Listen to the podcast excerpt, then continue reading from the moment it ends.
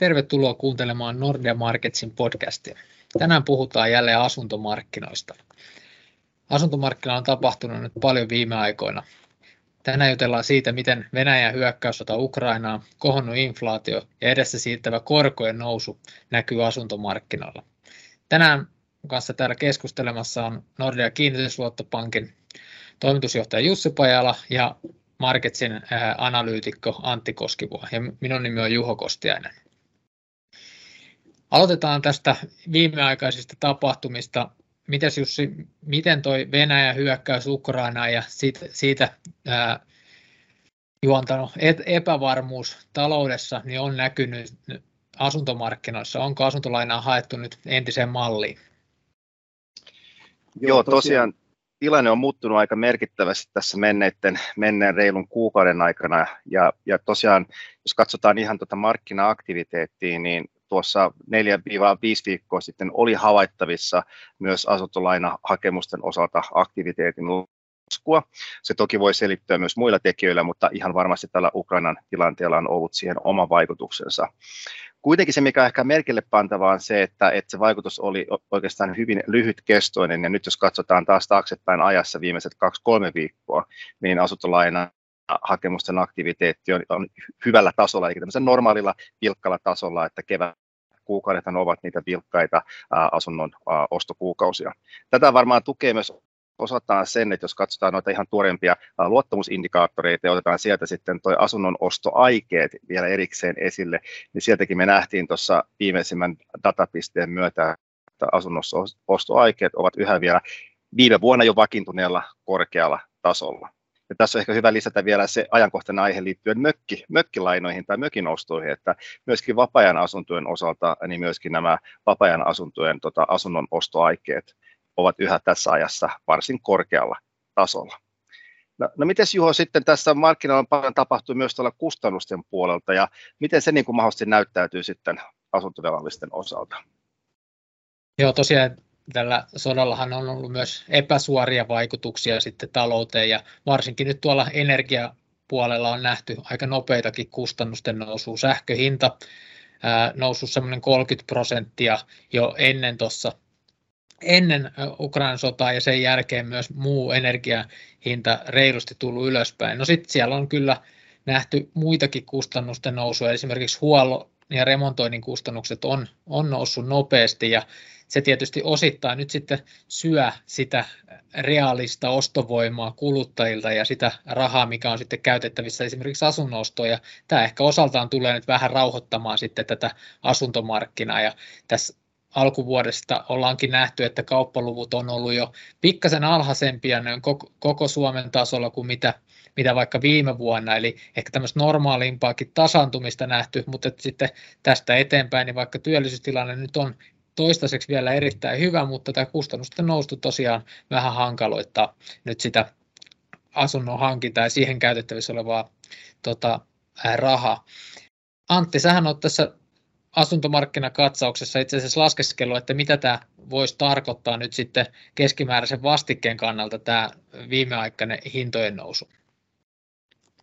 Joo, tosiaan toi asumiskustannusten nousuhan iskee ehkä lähtökohtaisesti vähän enemmän just omistusasujiin ja sitten sijoittajiin kuin enemmän näihin vuokralaisiin, samalla kun nyt etenkin kun vuokratason kehitys on ollut varsin maltillista. Kun mietitään sitä, että millaiset erät siellä nousee, niin se on nimenomaan just niin kuin huolto ja korjaus, mistä, missä näkyy osittain se, että remontointiinto on kasvanut selkeästi tässä pandemia-aikana, mutta samoin se, että yleisesti inflaation mukana, kun erilaiset materiaalikustannukset on noussut, niin se kanavoituu sitten myös noihin työn kustannuksiin. Ja samalla tietysti meillä ei ehkä Suomessa ole vielä lämmityksen kustannukset keskimäärin noussut ihan niin paljon vielä, vaikka energiahinnat on nousussa. Ja Suomessa on tietysti se hyvä, että täällä ehkä talot ei lämpene maakaasulla ihan samassa määrin kuin vaikka sitten Keski- ja Etelä-Euroopassa. Mutta tosiaan kyllä tämä yleinen kustannusten nousu tulee näkymään nimenomaan vastikkeessakin. Ennakoidaankin tälle vuodelle, että vastike nousisi sen 3,5 prosenttia ja ensi vuodelle ihan, ihan niiden alustavimpien arvioiden mukaan nousu voi olla vieläkin reippaampaa. Joo, toi on kyllä mielenkiintoinen nähdä nyt sitten vaikka tosi vuokramarkkinankin osalta, että miten nyt vuokranantajat voi viedä näitä korkeampia vastikkeita sinne tota, vuokrankorotuksiin. Me ollaan vaikka pääkaupunkiseudulla nähty nyt tässä viime aikoina, että se vuokratarjonta on kasvanut itse asiassa aika paljon. Paljon on rakennettu uusia vuokra-asuntoja ja samaan aikaan sitten kysyntä on kuitenkin pikkasen hidastunut etätöiden, etäopiskelujen, palvelusektorin heikomman työllisyystilanteen takia täällä ja se nyt sitten näkyy siinä, että sitä vajaakäyttö, vajaakäyttö on kasvanut ja itse asiassa uusissa vuokrasopimuksissa nähdään pääkaupunkiseudulla, että vuokrat on jopa pikkasen laskenut. Eli nyt voi olla hankala viedä nyt sit niitä kohonneita kustannuksia sinne vuokralaisen maksettavaksi. Eli vuokrasijoittajankin tai asuntosijoittajan kannalta nyt tilanne ei ehkä ole ihan täysin optimaalinen. Mites Jussi muuten nuo asumisen valinnat, miltä siellä näyttää, millaista kämppää ihmiset hakee? Ja mikä siellä on nyt ne viimeaikaiset trendit? Joo, tosiaan me koronan aikana nähtiin, että, että suomalaisten asumisen valintoihin tuli selkeitä muutoksia ja niistä on oikeastaan muutama, muutama vakiintunut jo tässä ajassa. Jos, jos lähdetään tavallaan siitä, mikä ei ole muuttunut, niin, niin polarisaatio on yhä se, se iso teema siellä alla ja yhä vielä ihmiset hakeutuu enenevässä määrin kasvukeskuksiin tai niiden välittömään läheisyyteen. Mutta sitten ehkä se, mitä tapahtui tuon koronan myötä, niin jos mietitään, että mikä nyt se asuntotyyppi on, mitä haetaan, niin on paljon puhuttu isommista perheasunnoista ja puhuttu omakotitaloista e-, esimerkkinä, ja nämä on, on sellaisia asuntotyyppejä, mitkä ovat yhä useammin useamman niin kuin toivelistalla. Ja tästä tulee myös yhteen tekijä, joka hidastaa tällä hetkellä asuntomarkkinoiden positiivista kehitystä, ja se on se, että meillä on ihan selkeä kysyntä ja tarjonta epäsuhta. On paljon pientä asuntoa tarjolla, pientä hyvää ja laadukasta pienasuntoa vaikkapa kasvukeskusten keskustassa, mutta se ei välttämättä ole se, mitä, mitä enemmistö suomalaisista uuden asunnon, asuntoa hakevista tota, hakee tässä ajassa. No semmoinen toinen asia, mikä liittyy sitten näihin oikeastaan tai koronan myötä on tullut pysyväksi, on sitten noiden, ei pelkästään neljöiden määrä, mutta ennen kaikkea se neljöiden muunneltavuus. Ja, ja sillä toki haetaan sitä, että kodistahan on tullut nykyisin paikka, ei vaan vietetä iltoja ja viikonloppuja, vaan siellä saatetaan viettää arkea sitten vähän enemmänkin. Ja tarvitaan tavallaan neljöitä, jotka mahdollistaa sitten sen arjen pyörittämisen myös työelämän osalta ja jossain määrin myöskin harrasteiden osalta, niin kuin on tapahtunut, että osa harrasteista on myöskin siirtynyt kotioloihin tässä matkan varrella. Ja näin ollen se, että, että miten niitä neljöitä pystytään muokkaamaan, miten saadaan vaikka nopeasti työhuone käyttöön tai työtila käyttöön, joka voisi olla sitten vaikka muunneltavissa sitten vaikkapa makuutilaksi tai muuksi perheen, perheen käyttötarkoitusta vastaavaksi tilaksi, niin, niin se on myöskin arvokasta, että, että, että ne neljöt tosiaankin joustaa sitten myös käyttötarkoituksen osalta. Ja sitten ehkä se kolmas asia, joka liittyy, liittyy toki siihen polarisaatioon, mutta oikeastaan se polarisaation myötä, niin voisi todeta näin, että, että ennen ehkä saatiin, sanottiin yleisesti, että kasvukeskukset vetää, vetää porukkaa, ja tämä siis toki pitää yhä vielä paikkansa, mutta sitten kasvukeskusten sisällä on alkanut tulla tämmöistä niin kuin mikrosijaintiajattelua enemmän, että alkaa olla selkeästi, niin kuin, ei, ei pelkästään tietyt postinumerot, vaan saattaa olla jopa ihan tietyt korttelitkin, jotka sitten ovat tässä syystä tai toisesta niin kuin, niin kuin viehättävämpiä tai haluttavampia kuin toiset, ja haetaan monesti tämmöistä niin kuin korttelin yhteisöllisyyttä, että siinä samassa korttelissa löytyy sitten vaikkapa lasten päivähoitopalvelut, löytyy lähikauppa, löytyy parturi tai, tai lähileipomo tai muuta vastaavaa. Ja, ja tämän tyyppiset asiat selkeästi niin kuin lisää sitten semmoisten kasvukeskusten sisällä vielä tiettyjen ää, mikrosijaintien ää, houkuttelevuutta sitten, sitten enenevässä ää, määrin. Joo, toi on kyllä hyvä, toi havainto tuosta kortteleista, ja oikeastaan siinä yksi tekijä tietysti on nämä niin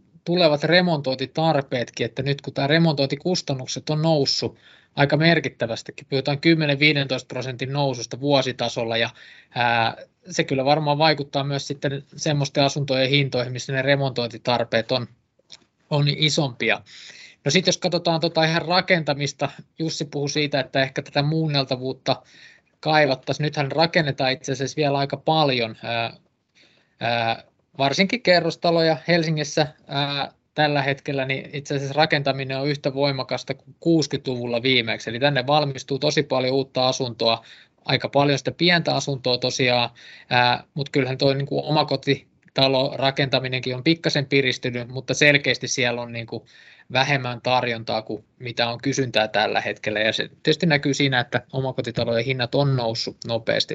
Mutta ehkä tuohon vuokramarkkinaan voi sanoa semmoisen, ehkä lohdutuksen niille niin kuin vuokranantajille, että nyt se tilanne kuitenkin näyttää vähän eteenpäin katsottuna paremmalta siinä mielessä, että nyt kun pandemia on toivottavasti pikkuhiljaa siirtymässä taka-alalle, ihmiset on palaamassa, palvelujen pariin ja sitä kautta se työllisyyskin siellä paranee, niin se tulee myös sitten parantamaan sitä kysyntää vuokramarkkinoilla. Samoin opiskelijat on palaamassa takaisin taas tänne kaupunk- kaupunkiseudulle lähiopetuksen pariin ja sitä kautta ens, ensi syksyllä varmaan onkin monta uutta nyt tota, ikäluokkaa tulossa tota, vuokramarkkinoille.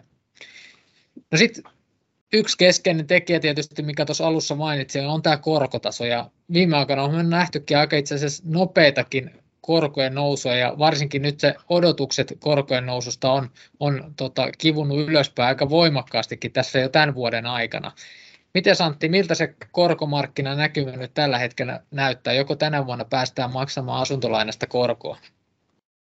Joo, tilannehan on tosiaan se, että meillä on ollut hyvin pitkään tämmöinen niin sanottu ultramatala korkotaso, mitä on osittain ruokkinut se, että meillä ei ollut euroalueella inflaatiota ja samaan aikaan meillä on ollut hyvin elvyttävä rahapolitiikka.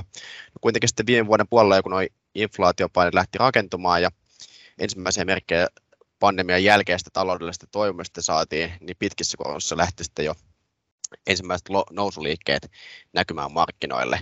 Ja tässä ei ole suinkaan alkuvuonna sitten inflaatiopaineet tai korkoliikkeet missä nimessä rauhoittunut, vaan keskuspankit oikeastaan vaan niin pelkästään tiukentanut omaa viestiään siitä, että koronasteja on tiedossa ja, ja esimerkiksi Yhdysvalloissa Fedhän nosti jo, nosti jo maaliskuussa. Ja tällä hetkellä meidän oman odotushan on Nordealla se, että EKP nostaa ihan viimeistään tuossa joulukuussa, mutta markkinoiden odotus on jo, jopa se, että, nä, että nähdään syyskuussa ensimmäinen koronnosto ja pieni riski jopa sille, että kesäkuussa tulisi eka nosto. Ja monillahan tilanne on se, että ei ole tosiaan koskaan maksanut asuntolainasta asuntolainastaan muuta kuin sitä marginaalia, joten esim, esim. se, että tällä hetkellä markkinahinnoittelu viittaisi siihen, että 12 kuukauden Euribor, mihin suurin osa noista vaihtokorkoista lainoista on sidottu, nousisi jo tämän vuoden lopulla sinne prosenttiin, niin varmasti tuntuu sitten monelle. Tietysti se on isossa kuvassa edelleen hyvin maltillinen taso ja epävarmuus on edelleen niin kuin hyvin suurta, että voidaan hyvin nähdä, niin kuin jos inflaatiopaine tästä kiihtyy ja siirtyy enemmän jopa valkoihin, niin korkean nousu vaan voi kiihtyä tästä, mutta tietysti se, että kun sodan takia talouskuvaan liittyy hyvin paljon epävarmuutta, niin on myös mahdollista se, että esimerkiksi keskuspankit joutuu vähän perääntymään tästä koronnostoaikeistaan ja sitä myötä ehkä myös niin korkojen nousu olisi, olisi hieman rauhallisempaa. Joo, mä voisin jatkaa tuossa, mitä Antti sanoi, että, että tosiaankin Euriborit ovat niin kuin nousussa, ja, tai siis viitekorot vääjäämättömässä nousussa, ja se heijastus vaikutushan on, on lähes jokaiseen asuntovelalliseen sitten, sitten ilmeinen. Hyvä siinä on todeta niin kuin se, että toki, että moni asuntovelallinen ei ole koskaan maksanut viitekorkoa lainastaan, niin se on varmasti uusi tilanne. Samaan aikaan on hyvä todeta se, että, että tämä tulee viiveellä, eli riippuen siitä, että koska itse kullakin on omassa lainassa se korontarkistuspäivä, niin siitä päivästä vasta se muutos sitten varsinaisesti näkyy. Mutta se muutos on konkreettinen ja se tulee näkymään siellä tilillä sitten ihan selkeästi tota eurojen ulos menevänä virtana, että, että se on se ihan se konkreettinen lopputulema siitä. Toisesta pari asiaa hyvä huomioida tässä on se, että suomalaiset ovat tässä matkan varrella var, varsin, tai sanotaan noin kolmannes on, on suojautunut tavalla tai toisella korkojen nousua vastaan, ja se itsessään toimii tietynlaisena mitikanttina samanaikaisesti yhä useampi suomalainen on aloittanut säästämisen osana sitten tota omaa varallisuuden kerryttämistä, että vaikka vel- velkaa maksetaan, niin samanaikaisesti myöskin säästetään ja näin ollen tavallaan sitä puskuria on kehittynyt sitten sinne tota omaan, omaan talouteen. Ja näin ollen sitten, että vaikka se todellinen korkoliike tai se korkoliike tulee olemaan ihan todellinen ja oikeasti kassavirtaan vaikuttava, ja on tämmöisiä sanotaan loiventavia tekijöitä, jotta se, jotta se vaikuttaa, se ei sitten tule niin, niin voimakkaana sitten, sitten kaikkiin suomalaisiin asuntovelallisiin.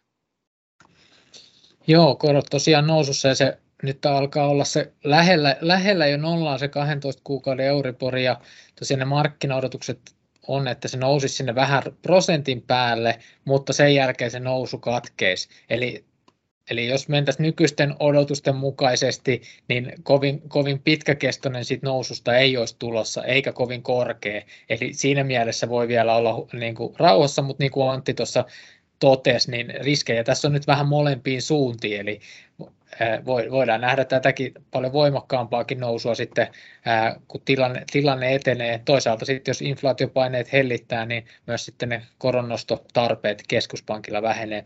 Miten Antti, suomalaiset on aika paljon kiinni tuossa vaihtuva, vaihtuvassa korossa. Jussi mainitsi tuolla, että korkosuojausta on noin kolmanneksella, mutta sitten muualla Euroopassa on enemmän sitten kiinteitä asuntolainaa, mikä sitten ehkä suojaa sitä korkojen muutoksia ää, enemmän kuin meillä. Joo, tosiaan ne se, tosiaan niiden erillisten korkosuojien käyttö, niin kuin Jussi mainitsi, niin varmasti niin kuin suojelee siltä korkean nousulta, mutta se ei suinkaan poista sitä faktaa, että suomalaisista asuntolainoista lähes 100 prosenttia jopa sidottu siihen vaihtuvaan korkoon, kun muualla Euroopassa se on sitten 10-20 prosentin välissä keskimäärin. Ja tietysti nyt kun nähdään nousua sekä lyhyissä että pitkissä korossa, niin ne, jotka on ottamassa uutta asuntolainaa, niin tietysti kokee myös sitä kautta, kun jos valitsee sen kiinteän koron, niin se näkyy tietysti myös sitten sitä kautta, kun pitkät korot nousee. Mutta on tietysti se, että jos viimeiset vuodet on ollut niin kuin ns. nautittu siitä, että nämä lyhimmät viitekorot on ollut pakkasella, niin tietysti se, että jos nyt nousee plussan puolelle, niin tietysti se voi olla jollekin jopa shokki. Ja ehkä tähän lisättiin vielä, niin viime vuosina kuitenkin suomalaisten velkoantuminen suhteessa käyttävissä oli, oleviin tuloihin on kasvattanut merkittävästi ja ehkä vähän enemmän kuin euroalalla muuten, mutta toki toisaalta sitten taas muualla Pohjoismaissa kehitys on ollut reippaampaa, joten siinä suhteessa meillä ei mitään ihan järin suurta hätää ole. Joo, vähän se näyttää siltä, että kuluja tulee sieltäkin ja se nyt osittain, osittain sitten näkyy varmasti siinä asuntomarkkinassa, kun se korko pikkuhiljaa nousee. No sitten tuossa puhuttiin, että se korkosuojaus on yksi tapa ja säästäminen on yksi tapa varautua. Sitten tietysti meillä on, kun meillä on nämä kohonneet energiakustannukset, niin siihen tietysti yksi tapa varautua ja sitä sokkia tota, maimentaa on se, että ää, tehdään energiatehokkaampaa asumista, mietitään niitä lämmitysmuotoja. Mitä sä Jussi sanoisit, että onko se nyt se, se, se seuraava trendi tai mennessä oleva trendi tässä asuntomarkkinoilla, että koitetaan näitä energiakustannuksia sitten jollain tavalla tota, padota? Tuohon voi vastata suoraan, että ehdottomasti, että mehän itse asiassa tätä samaa teemaa vähän tapaltiin tuossa meidän edellisessä asuntomarkkinakatsauksessa viime vuoden lopulla ja silloin julkaistiin myös silloin tehty tutkimus, jossa muun muassa kysyttiin kestävään kehityksiin liittyviä tota, kysymyksiä ja, ja yhden kohdalla siis vastauksessa tuli, että noin puolet suomalaisista a, tavalla tai toisella huomioi kestävän kehityksen omissa asumisen valinnoissaan. Ja, ja tämä on varmasti voimistunut vielä tässä viime aikoina. Tämä energiatehokkuus on yksi niin kuin selkeä ilmentymä siitä, että samalla kun saadaan ne omat kustannukset myöskin jollain tavalla paremmin hallittua, niin samalla tehdään myös sitten meidän, meidän kaikkien ympäristölle merkittävä teko sitten vaikkapa muuttamalla lämmitysmuotoa.